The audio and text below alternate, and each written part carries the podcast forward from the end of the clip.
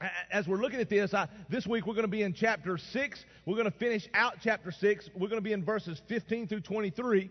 And as I was looking at the verse this week, I was reminded of, of a story about Abraham Lincoln, whom is one of my uh, favorite presidents, and I think the, one of the greatest presidents in the history of our country because of the impact that he made uh, on our country. Uh, he, at the end of the Civil War, uh, the Confederate capital was Richmond, Virginia. It fell to the Union Army, and when it fell, wanted to go visit uh, the, the, the capital. He wanted to go visit Richmond. So he pulls into Richmond, and as soon as he pulled in, all the slaves recognized him. They thronged around him. I mean, they loved him because he had just liberated them with the Emancipation Proclamation. And so obviously, he was one of their favorite guys ever. And so they thronged around him, and he gave them a speech. And he said, My friends, you are as free as the air. He said, You can take the name of slave and you can trample on it because it no longer applies to you. You are free. But then he gave them a warning. He said, Do not abuse your freedom. Show the world that you merit your freedom. Don't go into excess. Learn the laws and obey the laws. You know what? That is exactly what Paul has been telling Christians in chapter 6 of Romans.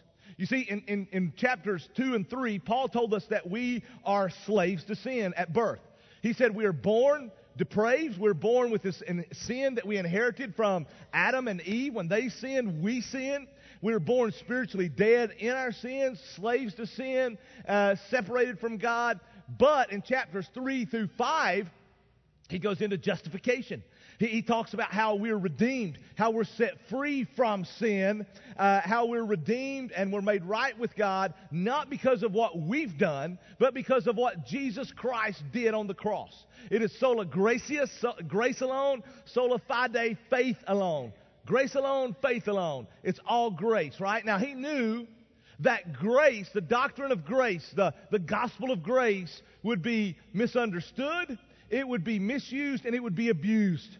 And so he spends chapter 6, verses 1 through 14, answering a question. He knew what would be asked because of uh, this doctrine of grace, this gospel of grace. People would say, okay, if it's grace, then if God has redeemed us by grace, then should we sin more so grace may abound more? And Paul said, by no means. In other words, heck no. It was emphatic. What are you talking about, right? And so in verses 1 through 14, he reminds us of who we are so we can be who we are. He, he says, You have been baptized with Christ. You were raised to walk in newness of life. You were dead in sin. You're now dead to sin. You're a brand new creation. You know who you are so you can be who you are. You can't continue to live in sin, right? And so, so he closes out there in verse 14 by saying we're, we're under grace, not under law. Now, he knew again that that would create some issues. You know, one of my favorite movies is Remember the Titans. Most of you have seen that movie, Remember the Titans. it, it is about uh, the forced integration of all white T.C. Williams High School in Alexandria, Virginia, and the role that the football team played in that forced integration. Denzel Washington plays the role of Coach Boone, the fiery coach who was picked to lead the football team and really picked to help with this integration issue in this day. One of my favorite scenes is when they're getting ready to leave for summer camp. The buses are pulled up, you know, and so you've got black players and white players, and, and, and, and all this is new, and, and, and you got this one white All American, ignorant idiot football player, to be quite honest. He cops some attitude about this integration thing. And so Denzel, or Coach Boone, I should say, Coach Boone gets in his face, and Coach Boone says, in front of all the parents who are there to drop their kids off, in front of all of the players, he says, Who's your daddy? And the kid just looks at him. And so he asks a little bit louder, Who's your daddy? The kid didn't know what to do, and he just looked at him. And so he asked again, Who's your daddy? And when he asked that time emphatic, all the parents were listening to players, and it got their all attention. And the, and the kid who copped the attitude said, You are. He made his point. I own you. I own you. You know what? That's the point that Paul is going to make today. Our bottom line for today, the take home, is Who's your daddy? And the reason is because in chapter 6, verses 15 through 23, Paul is going to let us know that somebody is your master, and who you obey reveals who your master is. It's not a question, so who's your daddy? That's the, that's the, uh, it's, uh, it's not a question if, if you are mastered, it's who's your master? Who's your daddy, right? So in, in verse 14, as he gets down, Paul said, You're not under grace, you're under law. And again, he knew that this would be misunderstood. He knew that the, the legalist would just get, they would roll their eyes. Here you go again, Paul. What in the world are you doing? You're just giving all these Christians a, a license to sin and do whatever they want to do. He knew that the libertarians would say, you know what, man, if we're under grace, not law, that means I can do anything I want to. I can, I can sleep with my girlfriend all I want. I can get plastered all I want because my ticket to heaven's punched so I can live like hell, right? And so Paul then goes back in chapter uh, or verse 15 and he basically answers the same question again. He asks the same question rhetorically that he asked in verse 1 and answers it. He really wants to drill this in our heads. So let's dive in and let's look at, at verse 15 of chapter 6 and we're going to go all the way through the end of the chapter. But in verse 15 he says this, what then? Now look at how similar this is to verse 1. In verse 1, he says, What then? Shall we sin more so grace may abound more? By no means. In verse 15, he says, What then? Are we to sin because we are not under law but under grace? By no means. Very similar question. He's drilling it in our head. Why? Because here's what happens people will think I'm under grace, not law. I've heard people claim that today. I've heard people claim we're under grace, we're not under law. And people think what that means is Jesus did away with the rules. Jesus, that's awesome because Jesus did away with the rules. I'm under grace, not law. And that's cool because you see, rules are sort of like your mama chaperoning the prom. I mean, it sort of cramps your style, right? And so rules are not good. Jesus did away with the rules. And, and because Jesus did away with the rules, man, I can party like a rock star and I can move into Playboy Mansion because there's no rules. Jesus did away from them. My, my, my ticket to heaven's punched. I can do whatever I want, right? And Ligon Duncan, he calls this Outback Steakhouse theology. And I love that. I mean, think about it. You know what Outback Steakhouse slogan is, don't you? No rules, just right. No rules, just right. You've heard that. Think about how stupid that slogan is. I mean, think about if I actually went to Outback Steakhouse and said, I'm going to live by your slogan. And I walk into Outback Steakhouse and I take my wife, Amy, and we walk up. And we got two of us, and she says, "Okay, that'll be 20 minutes." And I said, "Nope, not today." I walk over to the first table, shove the steak off the table, say, "Get up! I'm sitting here. No rules, just right." right? I mean, what if I got through eating? What if I got through eating by Outback Special? They brought me my ticket. I tore it up, walked out the door. No rules, just right. I walked the tab. What if some 500 pound dude comes and sits beside of me, he has no shirt on. His back is hairy as Sasquatch, and he's got Donald Trump tattooed on his belly. Man, I'm so sick I can't eat. And he looks at me and says, Hey, buddy, no rules, just right. you see, you see how stupid that is? Listen, the rules, I mean, p- p- that's the way people think about I'm under grace. I'm not under sin. And so, I mean, I'm not under, under law. I'm under grace. I can do whatever I want. I can, I can sleep with more women than Hugh Hefner. I can smoke more marijuana than Snoop Dogg on his birthday. I'm good. My ticket is punched. Listen, that's not what it means to be under grace, not law. We're confused. Some people believe that it means this. Some people believe that it means, well, you know what? I don't have to keep the law, but I, want, I should want to keep the law, right? I mean, I don't have to tithe. Uh, but, but I should want to. I don't have to get up on Sunday morning and go to church, but I should want to. And uh, that's not what it means. Now, listen, don't get me wrong. You should want to keep the law. You are now redeemed. The Holy Spirit of God lives within you, right? And when the Holy Spirit of God lived within, uh, within you, when He redeemed you by His grace, His grace didn't just for, bring forgiveness, it brought transformation transformation of mind. You should now, because the Holy Spirit lives within you, be transforming, be, be, being sanctified, which means becoming like Christ, into the image of Christ, right? The law reveals the character of God. And I should be, be becoming like God. I should want to because the Holy Spirit changes my desires, okay? So I should be able to say with the psalmist, I love your law. Lord. I meditate on it day and night. It is a lamp unto my feet. It is a light unto my path. I love it. That's what that, so we should want to obey God's law. Don't get me wrong. But grace doesn't mean that God's law is, oh, is, is optional. As a matter of fact, Jeremiah 31, Jeremiah tells us that the new covenant Christian has the law written on our hearts. In other words, prior to the Holy Spirit invading our life, we had the law. The law tells us how to behave, but the law doesn't empower us. It doesn't give us the ability to obey, right? But now the Holy Spirit lives within us because I've been redeemed. I've been set free from slavery. It's no longer my master. It's no longer my daddy. I've been set free. The Holy Spirit lives within me, and now I am able to keep the law. It's written on my heart, right? And so, grace, here's the misnomer grace doesn't lower the bar of obedience, it raises the bar. Grace doesn't diminish the law and do away with it, it fulfills it, right? I mean, I hear this all the time when it comes to tithing. People are like, well, people that don't want to tithe, uh, that, that, that don't understand the Bible, to be quite honest, they don't want to tithe, so they claim grace giving. Well, I'm not under law. Tithing is a law. I'm not under law. I'm under grace, so it's grace giving. That means I can give anything I want. Not one single person, not one, has ever told me that they believe in grace giving. And I always respond by saying, Well, let me ask you something. I, I don't want to know exactly what you give, but do you at least give a tithe? 10%? Nobody will ever answer that because nobody tithes that believes that. They tip because they think grace lowers the standard. But here's what Jesus said Grace don't lower the standard, grace raises the standard. Jesus said this when, when it comes to Old Covenant, New Covenant. He said, You've heard it said, do not commit adultery. Remember that? But Jesus then said, You've heard it said, don't commit adultery, but I tell you that if you commit adultery, I would prefer you didn't, but you're under grace, so don't worry about it. Don't sweat it. Is that what Jesus said? No. He said, You've heard it said, don't commit adultery. I say, if you look at a woman with lust, in your heart, you're committing adultery. I'm raising the bar. Grace raises it, doesn't lower it. Jesus said, you've heard it said, according to the Ten Commandments, the Old Covenant, the law, don't murder. But you know what? If you get mad at somebody and knock them off, I mean, I'd prefer you didn't, but no big deal. It's under grace. Do your time, live it out. You're under grace. He didn't say that. He said, You've heard it said, don't murder. I say, if you're angry, I'm ra- grace raises the bar because now you have the ability to keep the law that you didn't have before. So it raises it. Okay?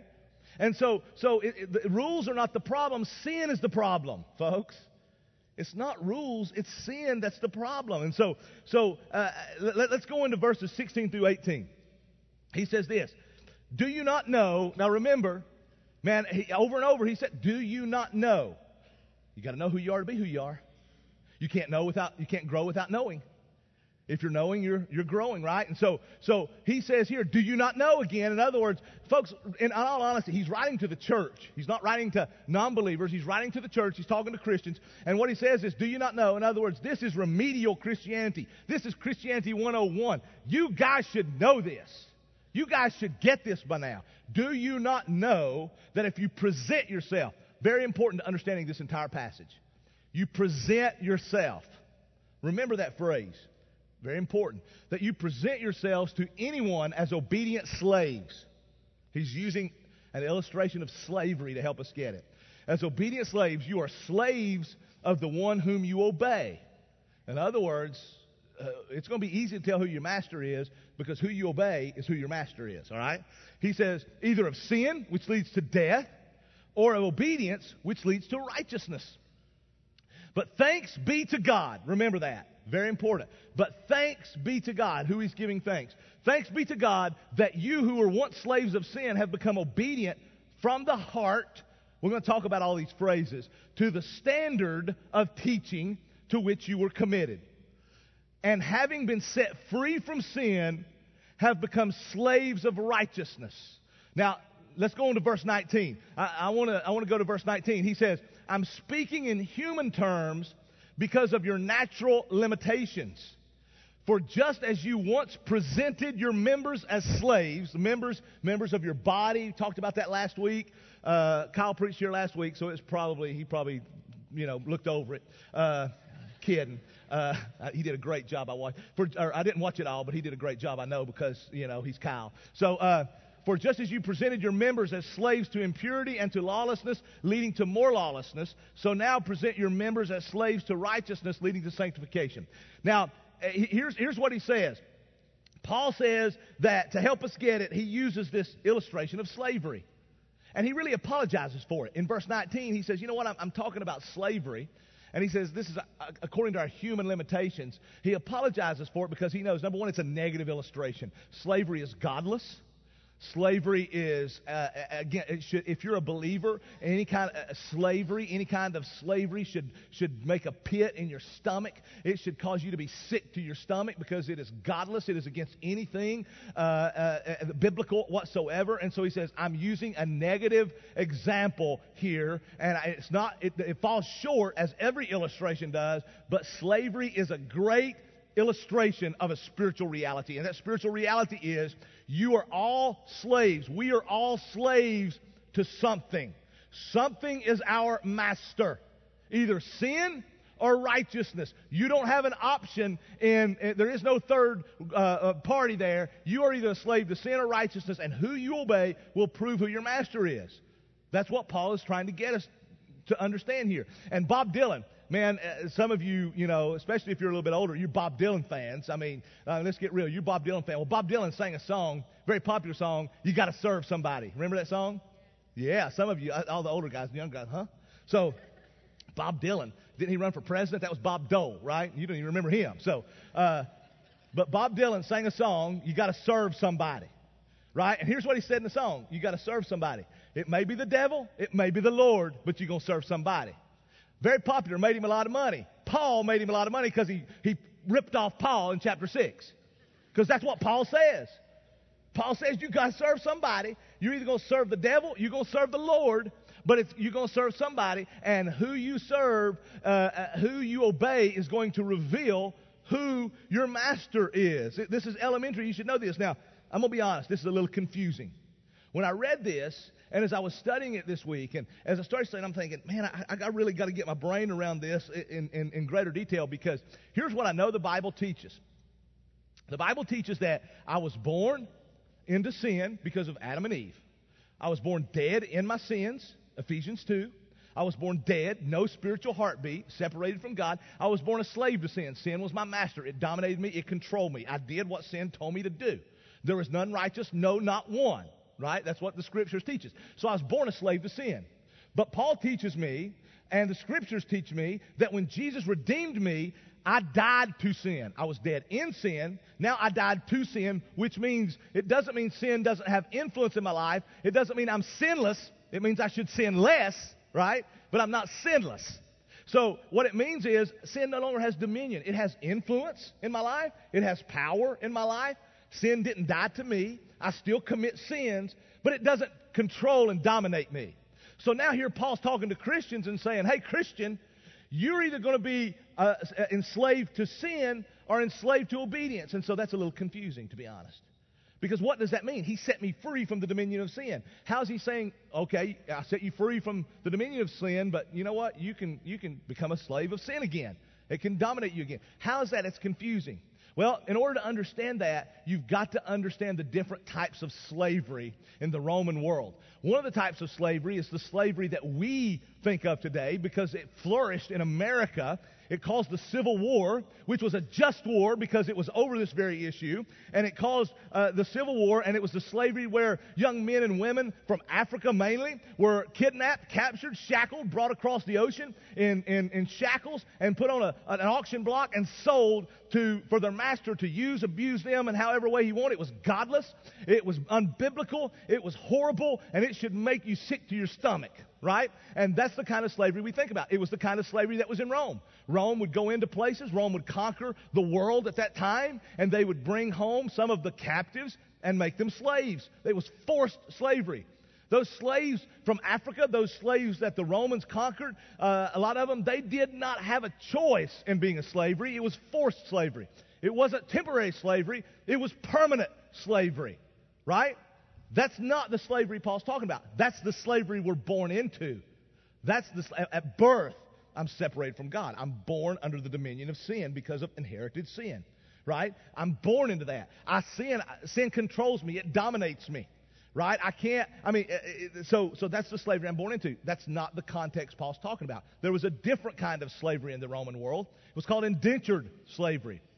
Indentured slaves were people who were free but they had gotten into such debt that they couldn't pay their debt off, and they would present themselves, they would present themselves to the one whom they were in debt to as a way to pay off their debt. To, in service, they would pay off their debt. That's why Paul said, you present yourself.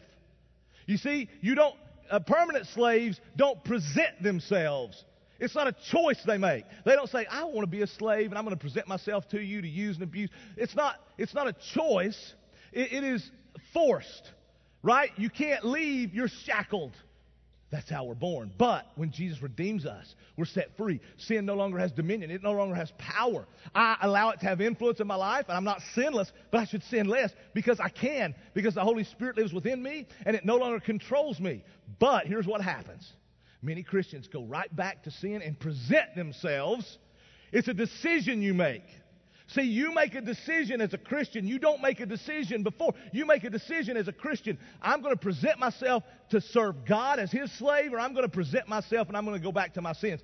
Is that not ridiculous? When you see a slave that's set free, would it not be look ridiculous for that slave? And, and I'm not talking about slave of a good master if there is such a thing, a, a, a, master that's good to the slave. I'm talking about a slave that beat him down, a slave that literally, uh, uh, you know, beat, beat him and, and tortured him and, and worked him to the bone and, I mean, didn't feed him. And, I mean, his life was ruined. And all of a sudden he's set free and he goes back and you'd say, What are you doing? Don't go back. That's exactly what Christians do.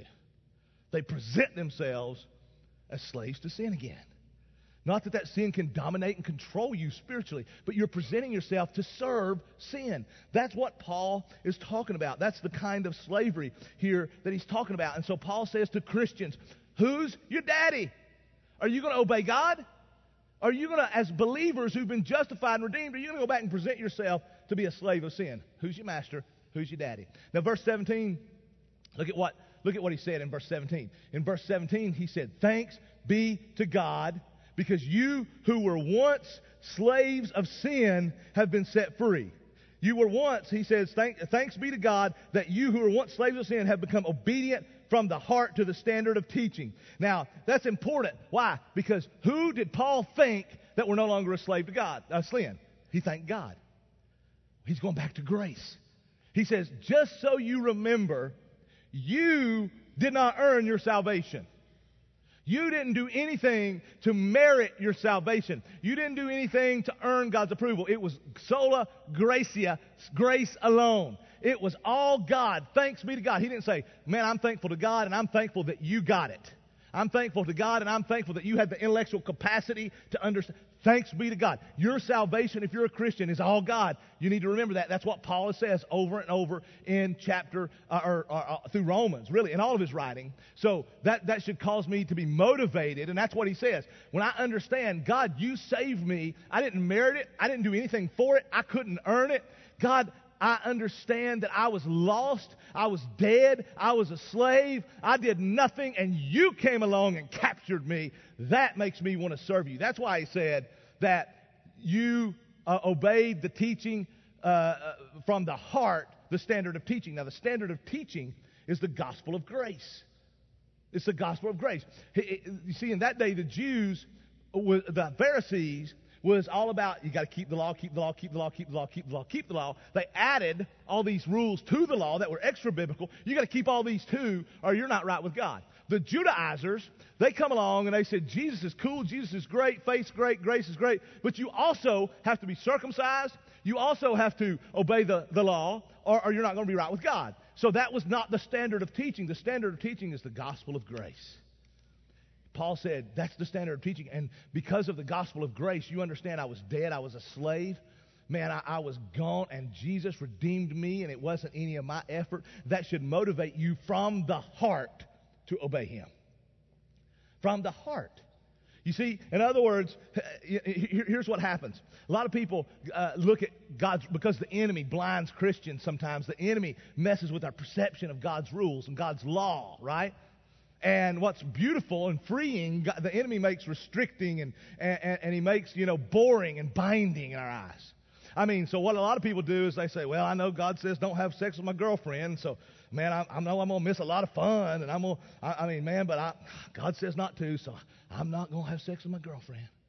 You see, I wouldn't be obeying from the heart, right? That's begrudging obedience. And I, I mean, no, that, that, oh, I, know, I know God says to tithe, and man, I could I could go to on all these vacations, and man, I could have the sweet, sweet boat. I could have this incredible uh, house. I could have all this stuff if, I, but, but I got to tithe, so I'm gonna tithe, and I hope God takes notice. I'm, that's begrudging. That's not what Paul said. Paul, listen, here's what the world the world looks at a man, to be quite honest, who has faithful to his wife and, and, and the world looks at that man. See, the world would call me a fool because the world would look at that man and say, You've had sex with one woman for 30 years? Are you kidding me? Do you realize how much fun you've you realize how much you've missed out on? That's what the world says. You know what the Bible says? The Bible says that's a blessed and happy man. Isn't that crazy? You see, see, we got we're, we're, our perception about, and that's why Paul says from the heart. The world looks at someone who tithes and gives generous and says, "Man, you're giving that to, to, the church. Do you realize what you could do with that money? How much fun you could have with that money? I mean, heck, we're going over here. You can't. Are you can And the, and you know what the Bible says? The Bible says the person who is generous is a blessed and happy person. You see, so so what what it's not the rules that's the problem, it's sin. And, and, and the rules, God's laws are good, but the enemy makes them look binding and boring. And he makes them look like a cramp our style. But in reality, the law is for our gladness and God's glory. I want you to think about it for a moment. Think about Adam and Eve in their pre-sin days. Think about Adam and Eve in their created state. They were created, they were sinless right? I mean, they, they had this beautiful, unhindered relationship with God, and He gave them some commands.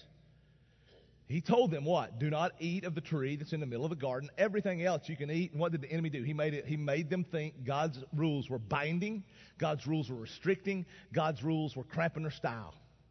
And now we have the ability to look back and we look back and we say, Adam and Eve, don't bite the fruit. Are you kidding me? God told you, I, don't, don't fall for it, Adam and Eve. And listen, we do the same thing every day. Because every day we're presented with the fruit of temptation. And every day you and I are presented with the fruit and we think, I'm the exception. Man, just this one. I'm the exception. I can do this. Uh, God, this is restricting. God doesn't understand, and we do it. And it might be a minute, it might be an hour, it might be a day, a week, a month, a year. But we look back and go, don't do it. Why did we do that?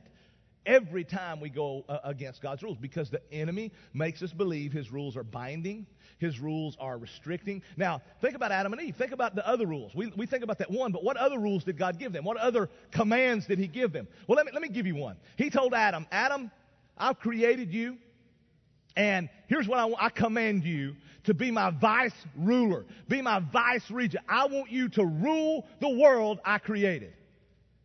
Man, that's restricting, isn't it? I mean, man, I can't have any fun. I'm ruling the world. I mean, I, am I'm in charge of everything. I mean, wow, God, he, that's cramping my style. Here's another one. Let's see. Adam and Eve, here's what I command you to do be fruitful and multiply. Let me translate that. Have a lot of sex. Boy, I don't know. but God, he wants me to have a lot of sex. Boy, he, he's just cramping my style. Said no man ever, right? I, I mean, I, I mean, are you kidding me? My point is, God's rules are awesome. They're for our gladness and they're for God's joy. I mean, they're for our gladness, God's joy, and God's glory. Right? It's the enemy that makes the rules, his law, look binding, and he gives us his law because his law is our his character. It reveals his character. And as we become like him, that's what brings joy. I mean, that's what Paul says. He said, You used to be slaves to sin, which led to lawlessness and which in turn led to more lawlessness. In other words, he said, You tell a sin, what do you have to do? You tell another sin to cover up that sin, right?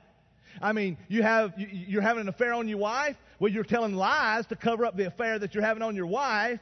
I, mean, it just leads to more sin and more sin. You, you, all you got to do is think of David.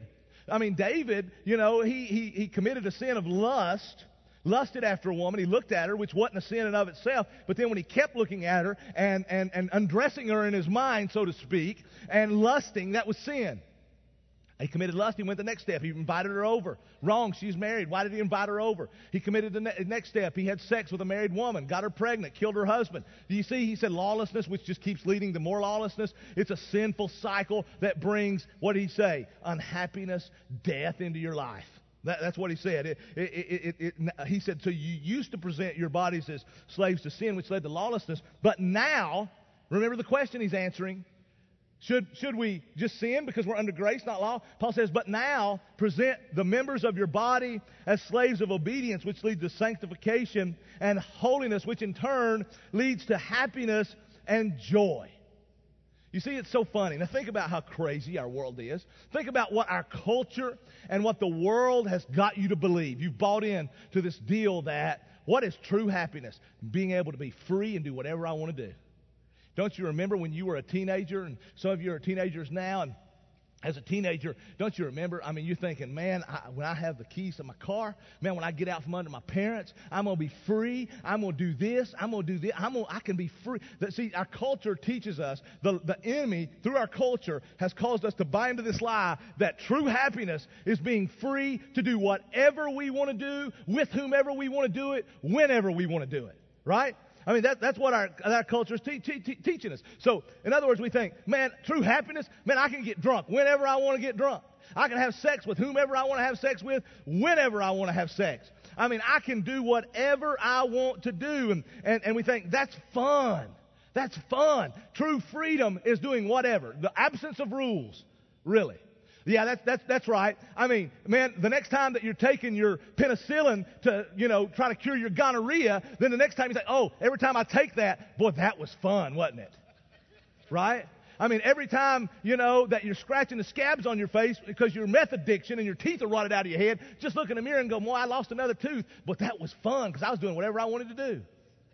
Right? I mean, the next time that, that you drop your kids off at your wife's house because you had them for the weekend, and because the reason you got them for the weekend is because your wife left you because you were doing whatever you wanted to do with another woman, and that was fun. Just that'll remind you every time you drop them off the door. Boy, I was having a lot of fun because I was doing whatever I wanted to do. Right? I mean, all those things are fun if you're a moron, right? I mean, they're not fun. They're restricting. They kill you. They suck the life out of you. They literally drain your life. That's what Paul's teaching here. And, and, so let's go on in verses 20 through 23. I better because I, I, that got a little, uh, uh, I, I, probably went farther than I should have. So uh, verses 20 through 23. Here we go. For when you were slaves of sin, you were free in regard to righteousness. In other words, man, you were slaves of sin. You didn't have to obey righteousness. But what fruit were you getting at the time from the things in which you were now ashamed of? For the end of those things is death. The end of those things is death. What were you getting? He said, He says, But now that you have been set free from sin, you have become slaves of God, the fruit you get leads to sanctification, and its end, eternal life. For the wage of sin is death, but the free gift of God is eternal life in Christ Jesus our Lord. Now, Paul said, if being free to do whatever you want is fun, then why does it bring so much shame? And he says, for those of you who are in Christ, here's what I want you to think about. He says, Are you ashamed of the things that you did before Christ? Are, are, are you ashamed of those things? I mean, you know, you were doing whatever you wanted to do and you think it was fun. Are, are, are, you, are you ashamed? What fruit did it bring? Are you proud of being a drunk? Are you proud of, of your, your drug addiction? And are, are you proud of, you know, th- that you were a sexual pervert? Are you, I mean, are you, are you proud of those things? Are those things shameful? Think about the fruit. You presented yourselves to sin. Think about the fruit of those things. Are you ashamed of those things? Are you ashamed? Are you proud of the fact that, man, I don't have a family now because all I did was focus on my job? And I'm proud that now, man, I, have got the position I want. I don't have a family, but I'm proud of that because I got the position I want. Are you proud of that? Does it? Paul said, "What's the fruit? The fruit is shame. Are you ashamed of the things that you used to do?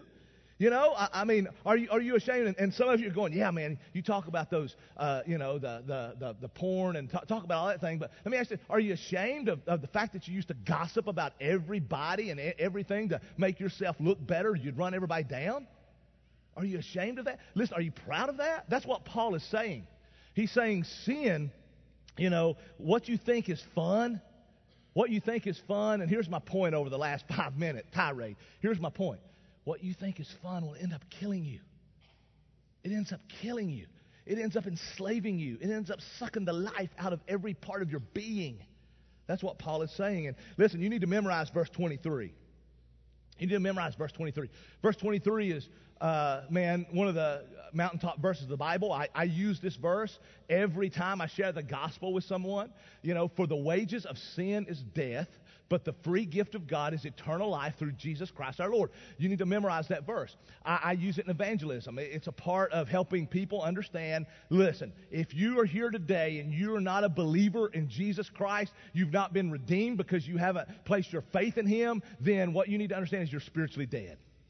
That means you're separated from God. That's what death is. You're separated from God right now. And if you physically die before you spiritually surrender to Jesus and you're redeemed by Jesus, then you will be separated from Him in spiritual death from all of etern- all eternity in a real place called hell. That's what that verse means, right? Spiritual death. Wage of sin is death. It contrasts, it contrasts wages with gifts. What's a wage? A wage is something I earn, right? I mean, you earn your wage. You're going to get up, you're going to go to work tomorrow. And uh, you're going to go to work and you're going to earn a wage for your work. You, you're going to get paid in a week. You're going to get paid in two weeks at the end of the month, however you get paid. But when you get paid, your boss is not going to come to you and say, here's the stub for the direct deposit and here's a gift for you, this stub. It's, you'd look at it and it would be your paycheck. You'd get angry with that. That wasn't a gift. I earned that. That's what I, I, I earned. You got my services, I earned that wage, right? Paul said, What you earn for sin is death. Spiritual death, separated from God. Your heart, your physical heart's beating. Uh, you're functionally alive, but you're spiritually dead. No spiritual life until unless you're redeemed by Jesus forever. Right? But he says, now let me talk about the but.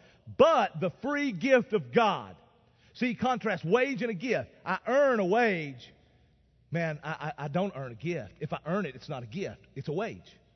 If I don't earn it, I don't do anything for it, then it's a gift. The free gift of God, why is it a free gift? It's a free gift because I didn't work for it. I didn't earn it. I didn't earn God's approval. I didn't merit it. I, I, it was free gift of God's grace. But the free gift of God is eternal life. So Paul says, listen, uh, he goes back to grace. He's hammering grace all through this, all through this chapter. Now, I use that for evangelism. I, I use it every time I share the gospel. And, it, and it's a great verse to do that. But what I want you to see is the context of the verse is in a passage where he's writing to Christians. So, why is he talking to Christians about the wages of sin being death? So, to be honest, that's a little confusing just like the slavery aspect is a little confusing. Because uh, Paul said, I was born dead in my sins and trespasses in Ephesians 2. Dead. Jesus redeemed me, gave me spiritual life. I was buried with Christ in baptism, raised to walk in newness of life. So I was dead. Jesus redeemed me, gave me life.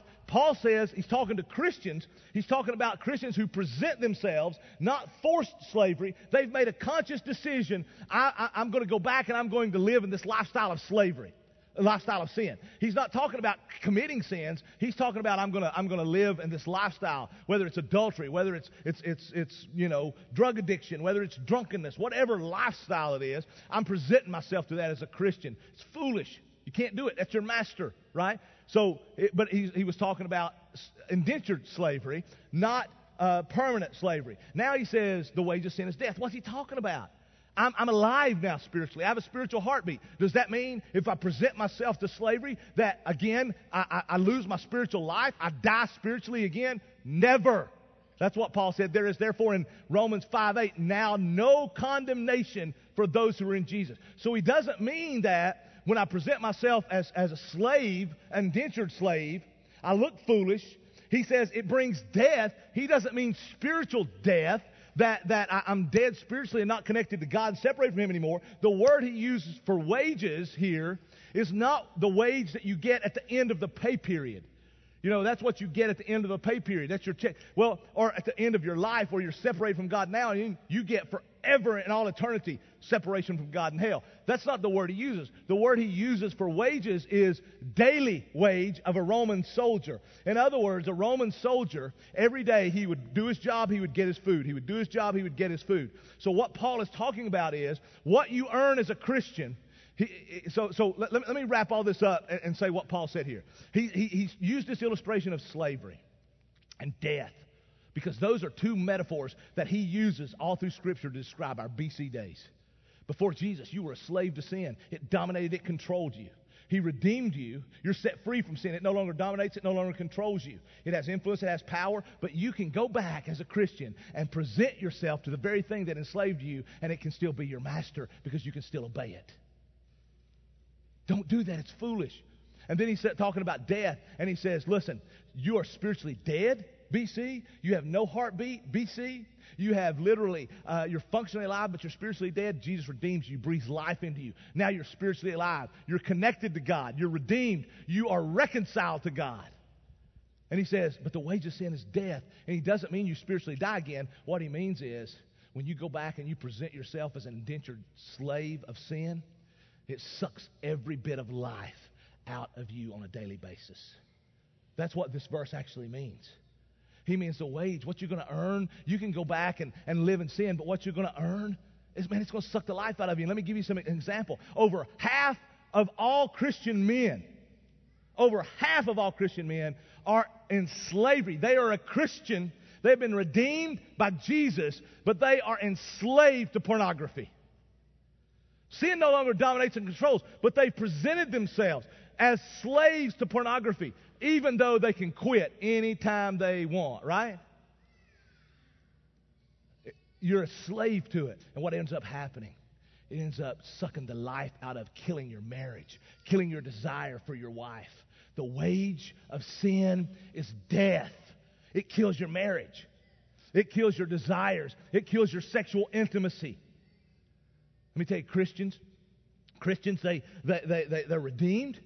And then they become slaves of, they present themselves as indentured slaves to drugs and become a drug addict. And, and man, I hear it, and, and here's what you hear. Well, you know, but I, I, I, didn't just like go out and just buy drugs. I mean, I, I hurt my back. You, there's no excuses, okay? Get rid of the excuses. You're not going to get excuses because there are no excuses. Because when you, when you have an excuse, then you're not owning it. You can't dismiss it. Whatever reason you present yourself, you're a slave to it, and it's killing your life. Man, it's killed your finances. It drains your bank account. It kills you. That's the wage of sin is death. I mean, some of you, you know, you, you present yourself, and, and, and man, you're up here right now. As like I said, and some of you go, oh, yeah, man, get them, Pat, because you're talking about, I mean, you're talking about the pornography people. You're talking about the drug addicts. Man, why don't you go ahead and hit the homosexuals because you hit the adulterers. Well, let me, let me, listen, you present, you don't tithe, you don't steward your money. And, and, and, let me tell you, but you don't steward your money, and then it kills your life because you've got the creditors calling you.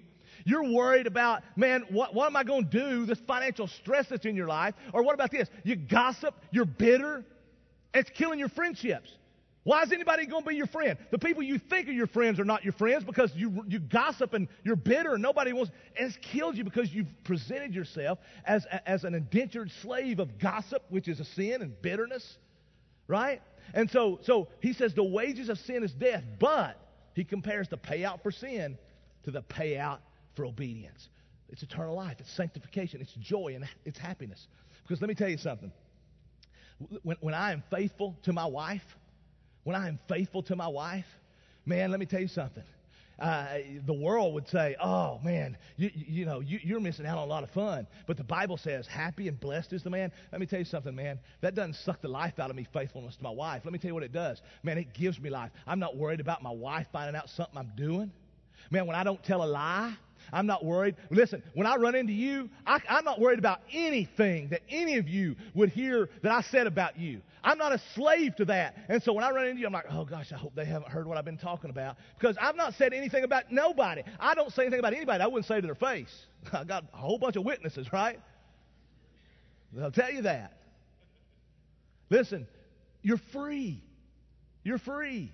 Man, when you're when you steward your money properly, you're free because you stewarded it properly. And so, I mean, man, you're not having the financial trouble and you're pulling your hair out. You know what causes the two biggest arguments, three biggest arguments in marriage? I mean, sex, money, and kids, right? Sex, money, and kids. Sex leads to kids. But the answer is not quit having sex so you don't have kids. That's not the answer. The answer is what does God say about these issues? What does God say? Because I can be a slave to sex, I can be a slave to money, I can be a slave to my selfish desires, and all those things uh, I'm not free, or I can, I can, listen, I can understand what God says about sex. I can understand what God says about money. I can understand what God says about parenting.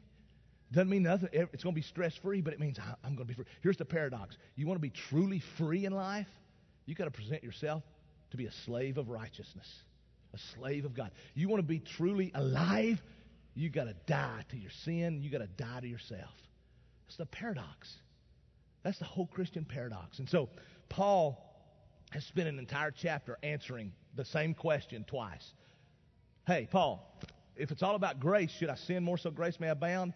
Heck no, what are you talking about? Do you not know who you are? Be who you are. Hey, hey, Paul, if I'm under grace, not law, can I just live like hell because my ticket to heaven's punched? Heck no, what are you talking about? You don't go back to the slavery of the thing that kills you, that sucks the life. Here's the thing that brings joy and happiness. You, you, you don't go back and, and, and present yourself as an indentured slave and die every day. That's not what you do. What are you talking about? You're set free from sin, not set free from the law. You're set free to keep the law. Now you have the ability to keep the law. That's what Paul says. And so if you're not a believer, I, I, what I would have you to, to understand today is, have you to hear today is that you are spiritually dead. You are functionally alive. You have a physical heartbeat, but you're spiritually dead. You're separated from God. And the free gift of God is eternal life through Jesus Christ our Lord.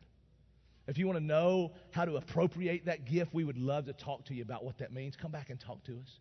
If you're not, a, if you are a believer today, then I would have you to say, as Paul is saying here, that he is thankful to God that God redeemed you, and now you have obeyed the standard of teaching from the heart. Man, you are set free eh, by God's grace, and His grace should motivate you to run hard after His heart.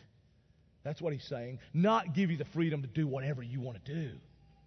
Because what you want to do ought to change, yes. But sometimes, to be quite honest, I've heard that. I've heard that all my life from preachers. Well, you can do what you want to do, but what you want to do ought to change. That's true. But let me tell you, today, I don't always want to do the things that are of God. Sometimes I want to do what's sin. But you know what? It's not optional. I, I, I want to obey God. But even when I don't, it's not optional. I obey God because He is my master. Right? And that leads to life. That leads to happiness. That leads to joy. Because His rules, His laws are always for my gladness and for His glory. Always. They're not restricting, they're not binding. Man, they are life giving and they are freeing. And that is where life is found. And if you're a believer today, you should understand God, it's by your grace. It is only by your grace. And today, man, because of your grace, I just want to worship you. I, am set free to pursue you. I'm set free to run hard after you. And I want to pursue you. And I want to honor you. Uh, and, and I want to live in a way that makes you smile. Because it is by your grace that I am saved. And so Michael's going to come out and Michael is going to sing in our, our, our, band. And here's what we're going to do we're going to respond, and it's a time of response. And we're going to respond by giving our tithes and offerings. We're going to respond by you worshiping, by you praising, by you praying, by you confessing. Uh, hopefully, we're going to, some of you are going to respond by coming back and saying, I, I, I need Jesus. I'm, I'm, not a believer, and I need Jesus. We'll help you with those things. Man, I, I, I want you to understand, I am grateful for this church. And Romans is not an easy book to understand. It's not an easy book to preach. And man, if, I'm, I'm grateful for this church and allowing us to be real and preach the word. Uh, and uh, listen, you might think, man, he went a little too far there. You come back week after week, all right? We go a little too far. Uh, you might think I go too far. You go back. You got to hear every passage, all right? Because listen, uh, if, if we sounded hard on drug addicts and homosexuals and, and adulterers and people who are bitter, listen, here's the thing. It's because we have gra- we, we, God's grace and we understand it, and we want you to understand it. We don't want you to be a slave to it. So, I mean, this is, this is a real church. That's all I'm trying to say. This is a real church that's going to deal with real issues, and we're not going to play the religious games. And thank you for letting us be that and do that, all right? And so we're going to respond now. Michael, come on out. I'm going to pray. Michael's going to sing. You respond. Father, we love you so much. Thank you for your grace. Thank you for loving us. Thank you, Father, that you have set us free from sin and help us to not present ourselves to sin. God, help us to enjoy the life you've given and not present ourselves to death that it brings from sin. God, I pray that today you would redeem people. I pray that today we would understand, and from our heart, as you say, from our heart, Lord, in verse 17, that we would literally run hard after your laws, after your commands, after your statutes. We love you, we praise you, we adore you. Forgive us for when we fail you. Help us not to present our bodies as, as slaves to sin. Help us to honor you in all we do. In Jesus' name, amen.